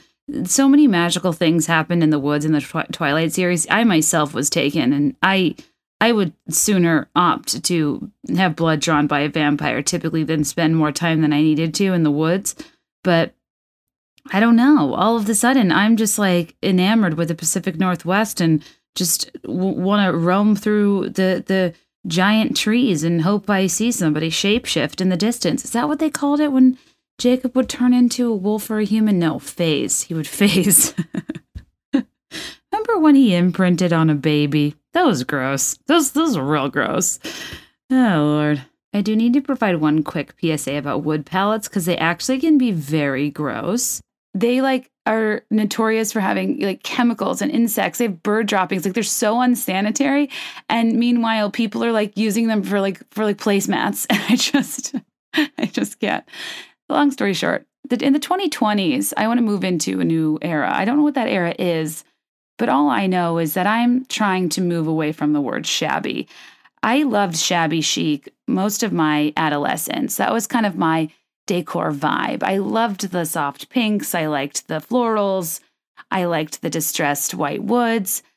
I've gotten more modern as I've gotten older, but it's not that I don't like that look. It's just if you look up shabby, like in the dictionary. The, the synonyms for it are just things that are just comically undesirable. Like we've we've it's like I hate that we've made cozy into like small and like that has a negative connotation because I think cozy is like everything I want in life. Whereas shabby, we're like, oh, shabby. When the synonyms for that are run down, neglected, dilapidated, ramshackle, tumble down, dingy, seedy, slummy, squalid, sordid, wretched, miserable, crummy, scuzzy, tacky, grungy, shambly, beat up, grotty, and shacky. So I challenge anybody the next time you go to buy yourself shabby furniture, ask yourself if this was called, you know, ramshackle contemporary, would you be into it? If it was called slummy, crummy, scuzzy chic, how would you feel? Literally, one of these synonyms is miserable. It is les mis. I just think we deserve more. And by that, I mean, let's just reclaim home decor by not feeling like we have to rescue all of our furniture. I'm all for recycling, but I'm sorry, the wood pallets are gross. They just are. I love a farm table. I have one. I, I, I like elements of it. I love dark floors. I love the crisp whites. I love a bright kitchen. I love the dark hardware. I, you know, love glossy subway tile. I like a lot of aspects of farmhouse decor. I think it's kind of for me like in any an outfit or anything stylistically, it's better to incorporate pieces than to be on theme. I guess is my point. And you know, I mean, like I, I, I can f with a mason jar. I, I, I like to store bacon fat. You know, in the rare occasion I can a jam. I keep chia seeds. Sometimes I drink water out of it. I actually primarily use my mason jars for margaritas because the um the the lips on the rim are perfect for a, a catch-all of sorts for any sort of coarse or heavier salt you might have that would really slide off of a glass with a straight edge. Highly recommend. I just don't really know if I need to be seeing them like made into chandeliers anymore. You know, I don't think that's what Sia was swinging from when she was uh, just holding on for tonight. A, a, mason jar chandelier is is old news. I think you know I, I can I can handle vase now and again. Some of the home goods, the cuter arrangements come in mason jars. I'm, I'm not totally opposed, but I do think we should pick one when it comes to burlap or lace. We don't need both. Honestly, I would love to hear from somebody who got married in the prime age of chevron. I send my T's and P's to you. If I got married in 2012, I would have chevroned everything the runners, the invitations, the, I mean, like, truly, it, it was so hot then, and I never saw that going out of style. I'm sitting here looking at a chevron ottoman. It's just really hard to know when we're looking at trends or not. And I really thought Chevron was here for the long haul. And God bless if your wedding was overtaken by it. I still, honestly, in the right context, on the right bride or bridesmaids, I still don't hate a flower crown. I know we made a lot of fun of them because of the Coachella era. Um, also, LOL, I'm part of this influencer platform, and it was like, hey, let us know if you're going to Coachella for brand partnerships. And I said, yes, I'm not going to Coachella. I've never been to Coachella. I would, I would die at Coachella. Can I wear a turtleneck at Coachella? Anyways, uh, here's to hoping that some random brand invites me to Coachella and I can take you along honestly, like if I could pick one thing to go to, I wouldn't even be like Coachella. I can I just like go to Stormi World? Like, can I just? I mean, that looks so fun. I also want to go to Stagecoach because that's where all the hot goss, the prequel of Bachelor Summer Games and Bachelor in Paradise is gonna happen. Oh, also, if you watch Love Is Blind, Kelly and I are gonna record after we watch the finale. Hopefully tomorrow night or Friday. I'm very sorry. It's just dependent on schedules and um what was I talking about? Oh yeah, okay. I'm gonna get into uh, some of the stuff from the Facebook group about what we thought meant somebody was rich about their house when we were younger. um, after this brief message, you know, the only time I'd really ever effectively sleep among the elements is if I were sleeping on a cloud. And with Buffy, I actually am doing so. I have a cloud comforter by a company called Buffy that we've talked about before that I genuinely love. Buffy created the best comforter you'll ever sleep with, no joke. You can listen to my review, but they have over 17,000 five star reviews. And it's so soft, it's so fluffy. It keeps you at the perfect temperature so you feel cozy but not overheated. and I, I wish I understood the science behind it, but my understanding is it's covered in this ultra breathable eucalyptus fabric that not only is softer than cotton, so it soothes your skin, but also it's sustainable because eucalyptus uses 10 times less water than cotton to grow.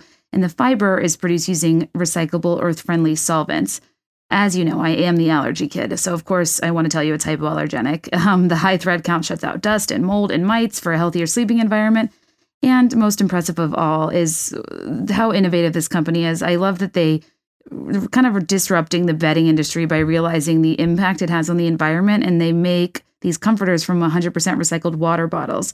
And it's soft and it's comfortable and it's got all the things you need in bedding, but also you can sleep tight knowing you're keeping approximately 50 bottles out of landfills and oceans. And um, it's cruelty free They've recycled and reused over 6 million water bottles. I think it's an incredible company and I just, it's a product I genuinely like and I hope you guys will try.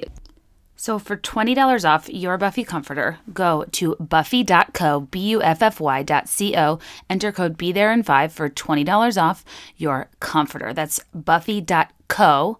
Enter code Be There in 5, just how the show is spelled F-I-V-E, not the number 5. Get $20 off. I hope you love it. Thank you so, so much to Buffy for supporting this show hitting up Facebook group threads for all of your genius. You know, it's funny. Part of today, like a lot of people are saying, is, you know, you need co hosts and guests for other perspectives. And like, I totally agree. Um, but that's why for the past four or five months plus, for anything that's like a broader topic, I will crowdsource. Like, I actively read emails from Mormons that disagreed with stuff I said on the first episode. True Love Waits was all other people's stories. Uh, sororities, all people's stories. Bridesmaids, all people's stories. I've really just want people to know how I try to be mindful of um, providing a one sided perspective. And I try to be mindful of presenting a topic or an issue as just my own experience. And I actively source info, not because I have nothing to say, but because I want people to hear it from you, from a cross section of individuals who listen to this show.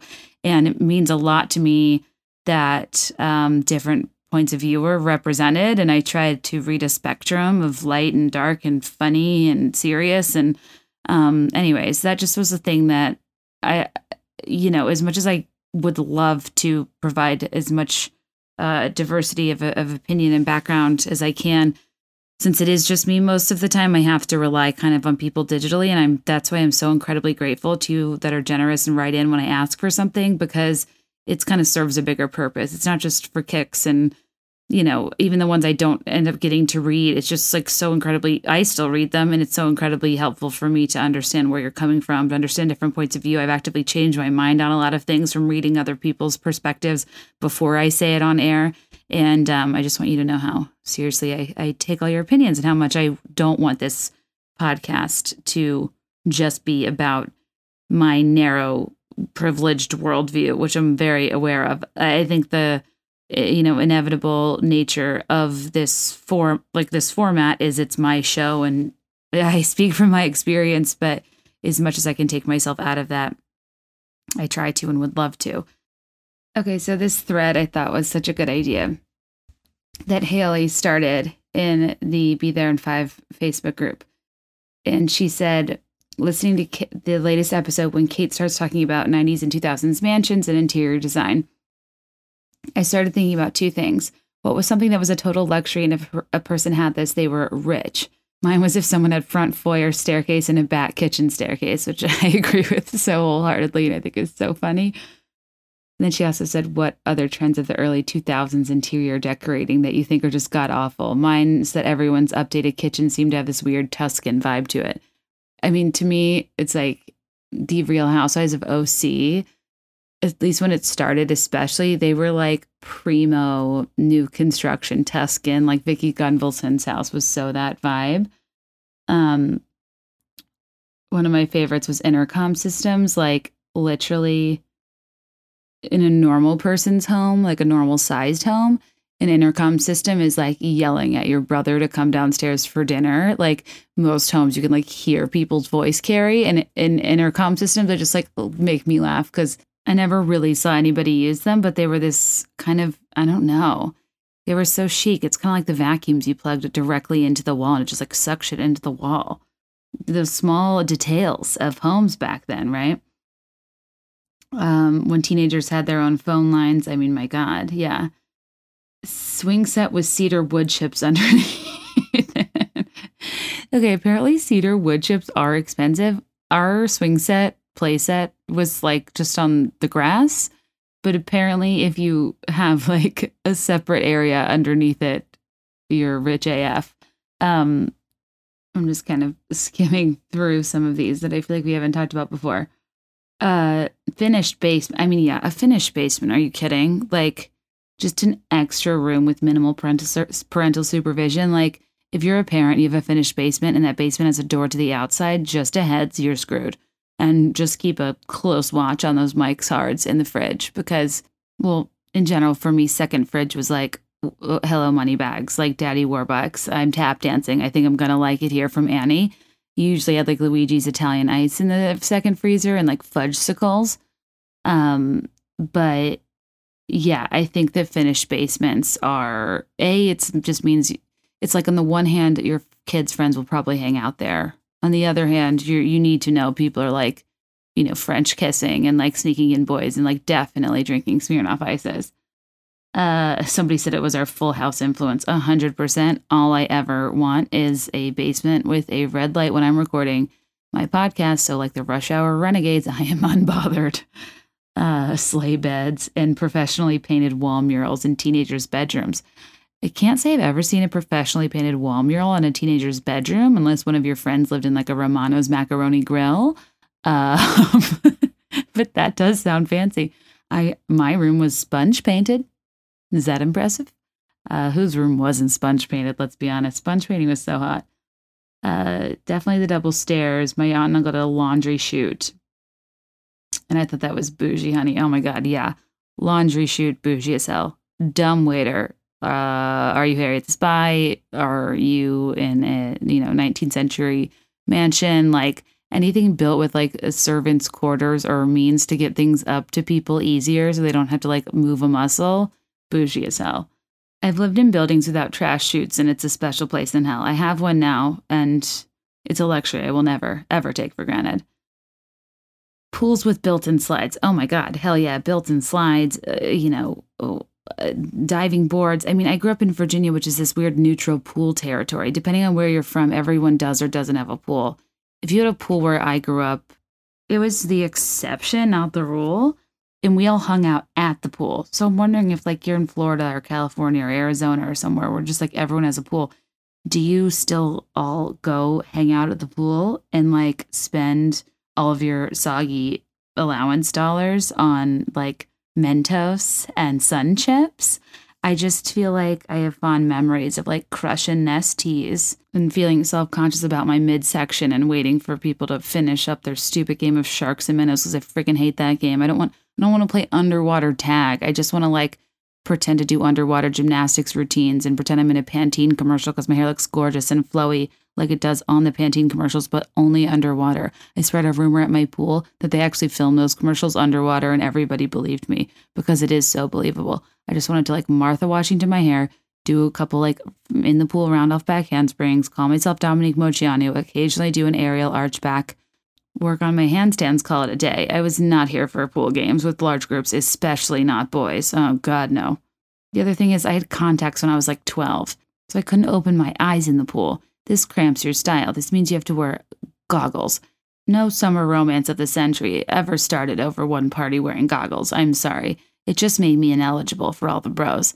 And uh, therefore, I just pretty much stayed out of the water for the most part oh my gosh, somebody said a zip line. One of my friends had a zip line and it was really fun, but it was right backed up to the elementary school and like people would come use it and it was a huge liability and like semi dangerous. But you know, it's just it's really great that we just like trust the suburban dads of America with our lives who just like tie a string to a tree. We really should be more careful.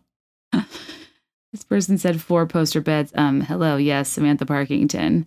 Uh, kids having their own phone lines having themed hand towels in the bathroom and guest bathroom, like Christmas towels, Valentine's Day, etc. The Kennedys respect the hell out of a holiday. We do have different towels. Uh, and you better believe when I graduated college and got my first job, those were some of the first things I bought and then donated when I became a real grown up in trash compactors. Oh my gosh.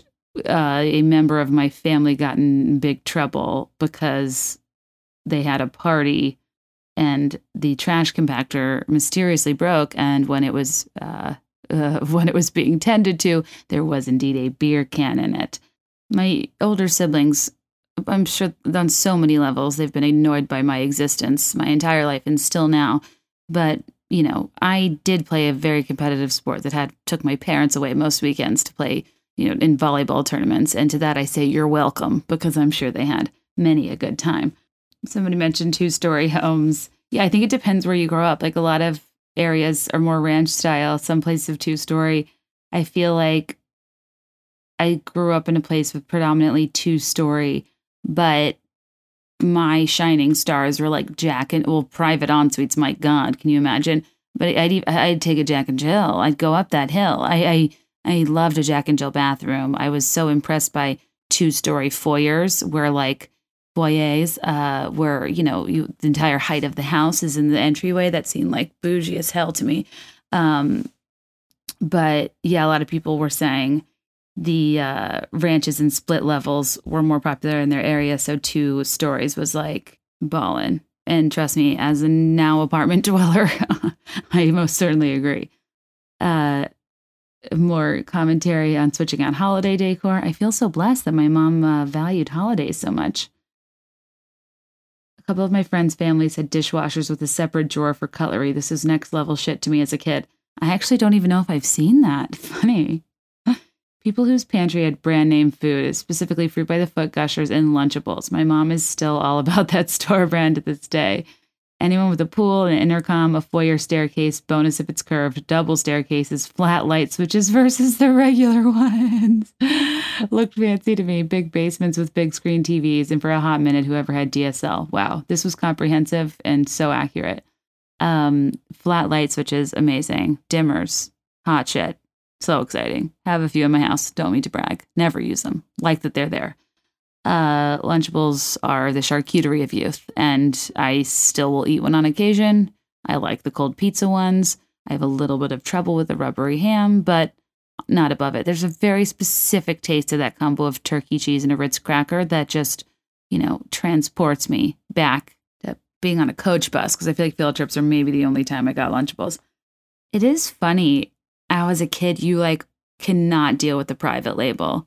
You're like, Kirkland, what? Are you kidding me? It's like you care about like quote unquote brands, but then I don't know. It, it just it is weird how you notice those things. And I don't know why it matters, but I definitely did too. Like um Rite Aid's version of Coca-Cola is called Fizzle Pop.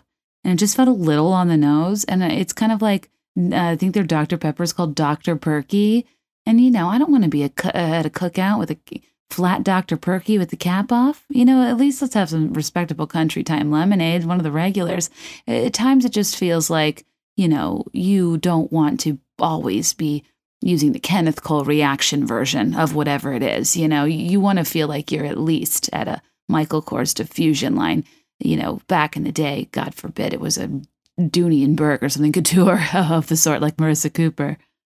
Oh my gosh, yeah, somebody pointed out a pot filler. My parents now have one. I've used it. It's luxurious and thrilling. I don't make enough stuff with heavy pots for to affect my day-to-day life, but if you were cooking for a family and you had like large pots of water, I think it's awesome and functional. Oh, there's a 13 comment thread about people contemplating if they are worth it or not. My husband wants to put one of these above the dog bowls. Oh my God, Kelly, your husband's a genius, and I agree. I hate moving the dog bowl.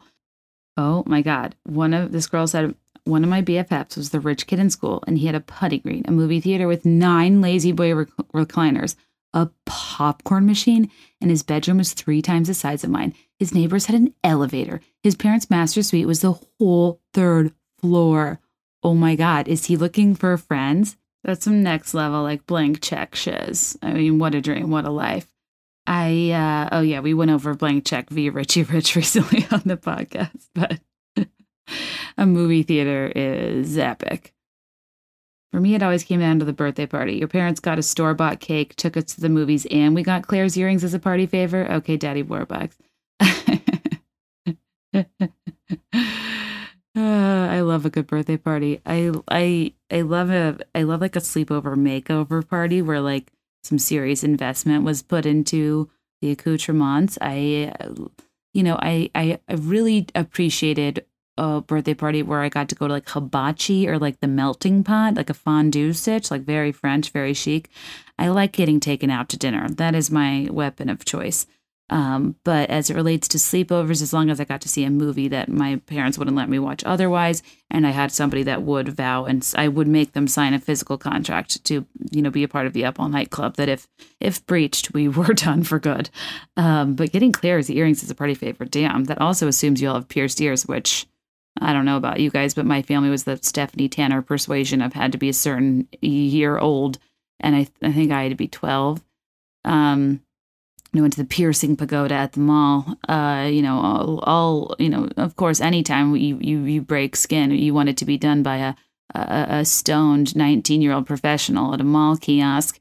Um, but uh, remember when Stephanie pierced her ears and they got infected, and she was wearing that weird Western outfit. I don't know which was more tragic, the infection or the fringe. Uh, oh, somebody's talking about the central vac. We actually had one growing up. I mean, don't get me wrong. I grew up in a very nice house. My parents are wonderful and successful and I, I, I I say these memories not because like my frame of reference was like I lived like a pauper. Rather I think it's funny like especially in the instance of suburbia where you're all pretty much on the same page but some parents definitely spoil kids buy certain toys have certain features of houses that actually don't really are pretty nominal when you like are an adult and they're not that big of a deal. But as a kid you think they're like the biggest freaking deal. Because if your parents do a good job teaching you about money you know they want you to understand that things have value and they don't come easily. So i think the smallest thing like you know snacks or whatever I just thought was like bougie as hell and was like so, so um, impressed and amazed.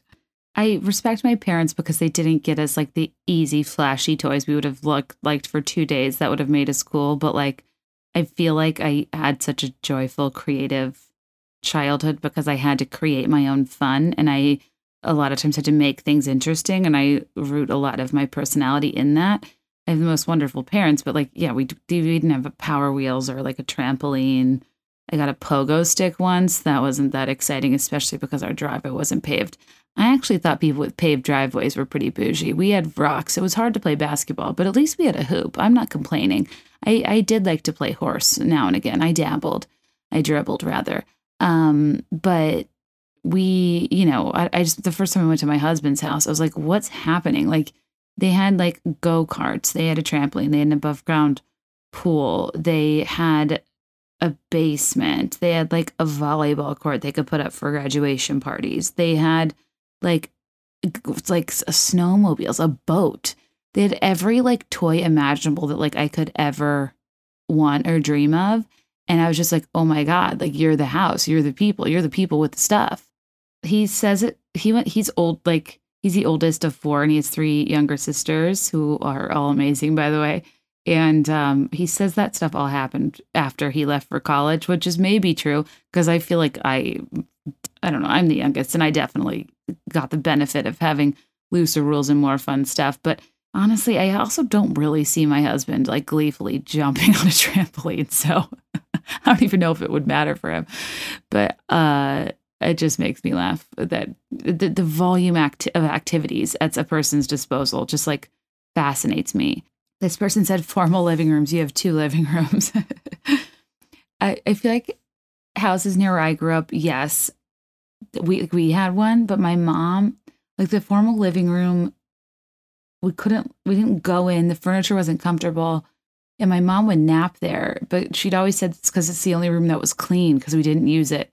And I didn't understand that as a kid, but wow, do I understand that as an adult? And bless her heart. Uh, don't you like rethink everything about your parents. I saw a shower thought on Reddit that was like, isn't it weird when you sit down and think about how when you were growing up that your parents were growing up too? And it's kind of like a brain explosion moment of like, wow, you know, you just always assume they have this authority and this knowledge of knowing exactly what to do. But just like the rest of us now, they're largely guessing. And um, to also like, I'm such a tornado, like I'm just not naturally clean.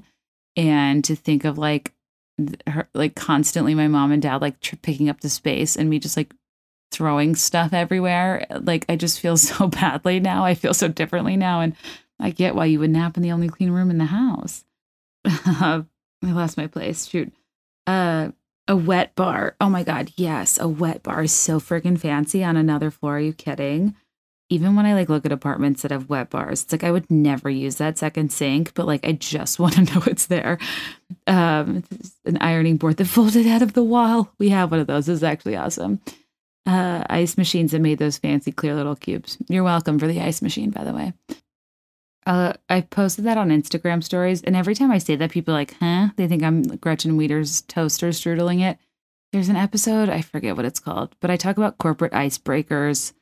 And I talk about how my icebreaker is that my grandfather invented the ice maker, and it's like the ultimate, you know, it like knocks it out of the park because I, I hate the trust fall. I don't want to put an animal or an adjective in front of my name. I choke two, two truths and a lie. Like, there there's no worse way to give people a first impression than to put you on the spot and try to make yourself sound absolutely fascinating with one like glittering fact and it didn't click until very late in life for me about this ice maker thing.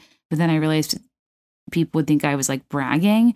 And it's the thing is he he the patent's under his name but he worked for a company that like holds it. So like it's not like we have this fu ice maker money. I'm just something he passed away two years ago something i'm proud of. Um but uh, yeah, anyway, a few, a few of you said ice makers. And, you know, when in doubt, when I always say, like, when if you're trying to create something, trying to add value to the world, and people are telling you the necessity is not there, I always think about him being told there was not a need for ice in the in the American home and a fr- refrigerator. I mean, truly, what would we do without it? My family is uh, hooked on ice. I mean, a lot of talk about having your own bathroom. Again, I don't need my own bathroom. I just need a Jack and Jill or Jill and Jill or Jack and Jack. I don't care. I I mean, like the preference isn't to share with a sibling, but I just thought those were cool as hell. Uh, I also like all I wanted in life was a freaking window seat. I wanted to be Dorothy Jane Torkelson. I wanted to talk to the man on the moon. In retrospect, that was kind of weird. She was a little bit old to have an imagine like an imaginary friend. Uh, but remember Minkus from Boy Meets World was on that show. Who's who was in Gone Girl, by the way very weird when you see all these people come full, full circle. And I, that theme song's one of the best ever. People say God looks out for the working man.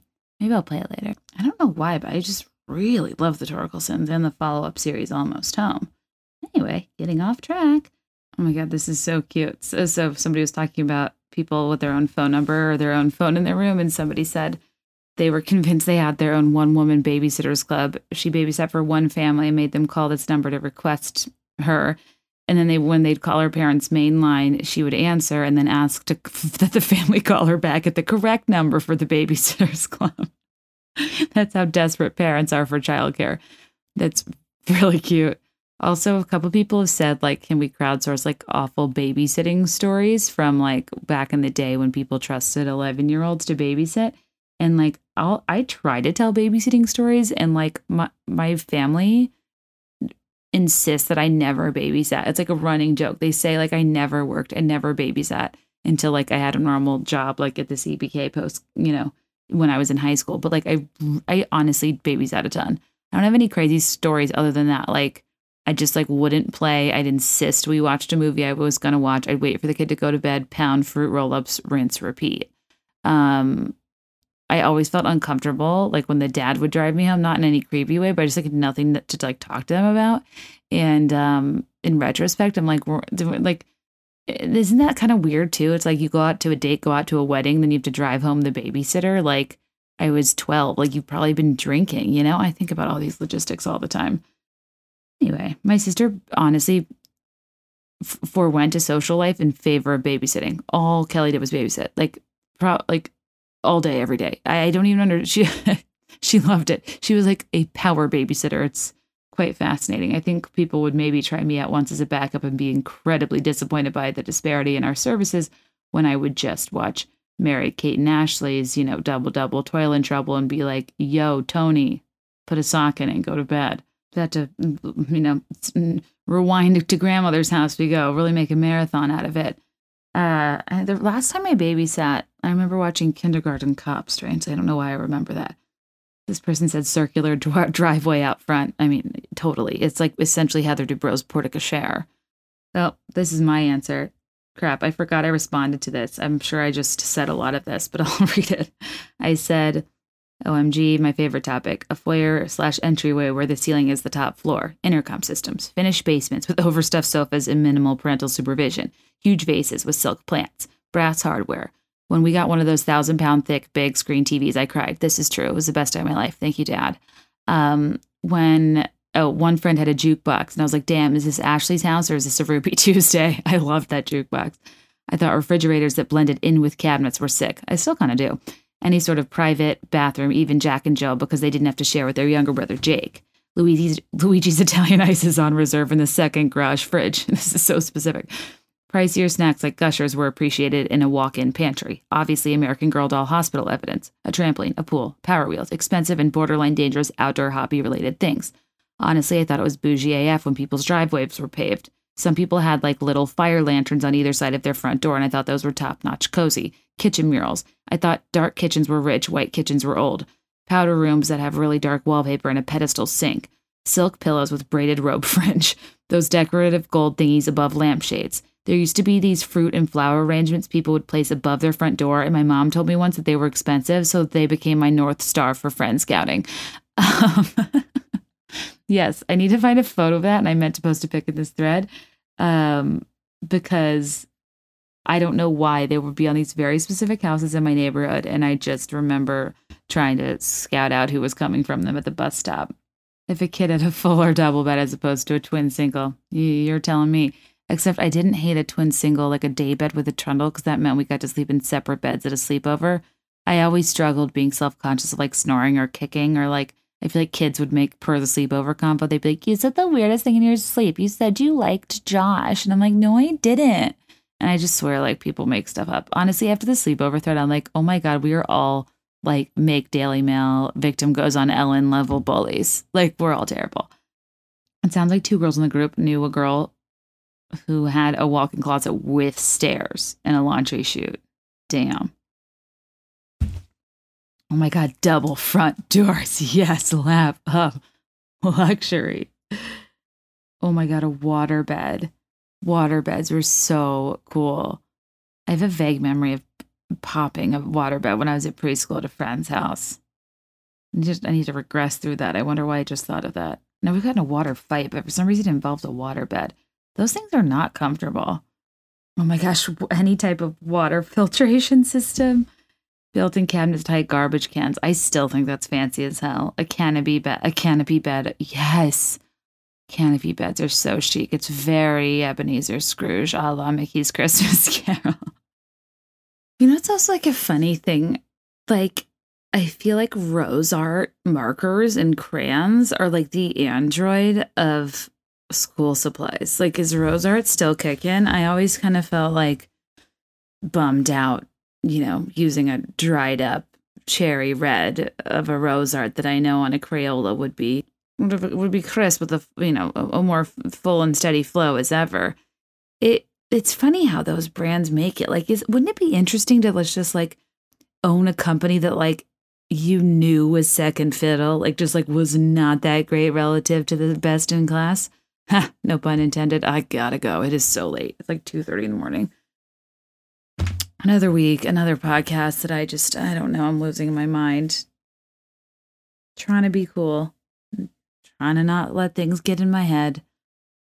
I hope you had fun on this episode. There's so many stones left unturned as it relates to home decor, but I had a good time. I hope you don't mind me just kind of doing something that gave me joy. Today was a weird day even as the night fell, I got even weirder feedback, and uh, we're gonna we'll, we'll we'll push through. Um, if you haven't already, if they're still available, um, I am going to do a Boston show and an LA show uh, in alignment with Loverfest East and West. I feel like a lot of people are spending their hard-earned time and money to go to these. There's only, you know, a show on each coast or two shows on each coast rather instead of her going all over the country, Taylor Swift, of course. And I thought it would be a really cool opportunity to stick myself somewhere in each of those cities around that time to not only do a show for that city, but for anybody that happens to be in town for Loverfest. So then at least it's like two birds. A lot of you live in markets that I would love to come see you in, but I probably wouldn't sell very well. Um, and I don't know realistically if I'll ever like do a broader tour. So I thought it would be really neat if I could catch some of you while you're in Boston or while you're in LA. Boston's tickets go on sale today, 7:05 a.m. Eastern Time. Watch the man music video in the live stream. I'm stoked afterward. Grab a ticket if you want. Um, the shows are really fun. I do like drunk lecture style PowerPoints, but I also do kind of like a monologue, sometimes a Q&A. It will, you know, a lot of it will be Taylor Swift related, just given the crowd and the occasion, but not all of it. And you will still feel like it's a regular podcast, even if you're not a Taylor Swift fan. So please don't let that deter you. I always try to achieve balance. It's kind of like in Nashville, I specialized a part of it, but broader was more in the spirit of the podcast as a whole. I don't want to alienate anybody. Um, so yeah, they're honestly just really fun, and it brings this podcast to life in a way that is bringing me great meaning to get to see your faces and talk to you guys more in depth. And I just think it'd be a fun way to like kick off and kind of pregame Loverfest, which is going to be such a fun weekend. Both we have tickets for the second day at each. And then the show, so like the Boston show is July 30th, Thursday, 805 at Laugh Boston. You can get tickets at laughboston.com, be there on 5.com slash live. Look at my Insta story. LA, we're announcing soon. Um, and it'll be the Friday before actually, because Loverfest is on Saturday and Sunday, and we have Sunday tickets. So I'm so stoked. We're also hopefully, fingers crossed, knock on wood, announcing Dallas and Atlanta soon. Uh, don't forget, I have a Richmond show, uh, the Short Pump Funny Bone, my old stomping ground across from the Arby's and CPK, where I spent the majority of my youth on St. Patrick's Day, my mom's favorite holiday. My whole family will be there. I'm so excited slash nervous for that. I don't know if anybody's going to understand my jokes, but fingers crossed. And um, yeah, it's so much fun trying to it's funny like once you kind of get in the circuit and your shows do well i think the venues like talk and we've gotten reached out to you more and it's been a real honor and really cool and i just like live to see these comedy clubs with like these full-on male lineups and then just like i squeeze myself in there and we chit chat about pinterest and the like it's honestly a true joy it's a true take back the narrative moment because you know, people make fun of our interests all the time, but we're the only ones that get to do that. And I want to be on the front lines of doing so. And I just kind of love the redefining of, um, you know, what women talk about in comedy, right? There's can be so much pandering to what dudes think is funny, and I just think there's so many experiential, observational aspects of, especially being a millennial woman, that are so funny. And I just love going in these traditional old school venues, and I'm sure the people that work there are like, "What the fuck are you talking about?" And it brings me a lot of joy, and I love to wear my whimsy power suits and meet you guys, and like truly I just, I don't even know what I did to end up on a stage, but it's like the coolest effing thing ever. And I just hope you'll come to some of the shows. Um, I know that a lot of people are doing shows now, but honestly, I think that in this disconnected world, it makes a ton of sense to kind of loop back to something experiential. And the best part is a lot of you guys have met each other through these in cities where you maybe are transplants, don't have a lot of other friends. A lot of people get nervous about going alone, but I actually think a lot of people go to my shows alone because it's kind of the nature of like who we are, right? Like I go to pod, I went to Andy Cohen live alone. I go, I, go, I went to Bitch Sesh alone. Like I go to, I went to watch what crappens alone. I go to shows all alone all the time, and I think that's kind of the beauty of podcasts is they kind of thrive in that format. It's not something exclusive. In the Facebook group, let people know if you're going by yourself, and there's definitely people that will set you up, invite you to things. It's just so much fun to see the broader community, and I love you guys so much. So, um, thanks for listening to this episode. Thank you for being supportive amidst the demands for a co host, shorter episodes, really me stopping talking altogether, and uh, maybe just canceling the show overall. I appreciate your support uh, more than you know, truly. And uh, I will talk to you next week. Next week's episode is um, actually a really fun conversation with Merritt Beck about her experience with Deb balls and uh, we talk more royals we talk sororities. It's a really fun conversation and Merritt's the best. And it's so great for me to change it up now and again and have a guest. So i'm not talking to myself um, to get a different perspective. She has such you know different life experiences and they're so fascinating fascinating to hear about. And i also kind of wanted to wait and see what happens with harry and meghan getting to keep the term royal or not. Uh, so tbd on that. And yeah you guys are the absolute best. Reach out at podcast to be there in 5.com if there's anything you want to talk about follow up on join patreon.com slash be there in five for bonus content and leave five stars, rate and review. Would mean the absolute world and help keep this podcast going for another uh, 99 episodes, I guess. Um, I'm going to send us off with we talked a lot about JoJo as in Joanna Gaines and as it relates to you know all the JoJos in this world. Sure, JoJo Gaines is great. So is JoJo Fletcher. I like her show about flipping Airbnbs with Jordan Rodgers. Uh, Jojo Siwa, not my favorite. Sometimes I accidentally dress like her when I wear sequins. It's tough. But above all else, I just want to fight for justice for D. Jojo of Too Little Too Late fame and also Get Out parentheses Leave fame, who was stuck in a record contract that she could not sever. And her, her record company is kind of a LeAnn Rimes situation, didn't let her make any new music for over a decade. And she's so freaking talented. And when she the, these songs came out, she was 13. And I just think, you know, A, I want to support her. B, we need to tell everyone in our life who is, you know, telling us we're not good enough leading ladies and we need co hosts. Really, is that not a metaphor for everybody telling you you shouldn't be single? I feel very triggered by people that suggest we can't do anything on our own. And to that, I say, fuck them. And I also say, leave parentheses, get out. So I hope you enjoy this song.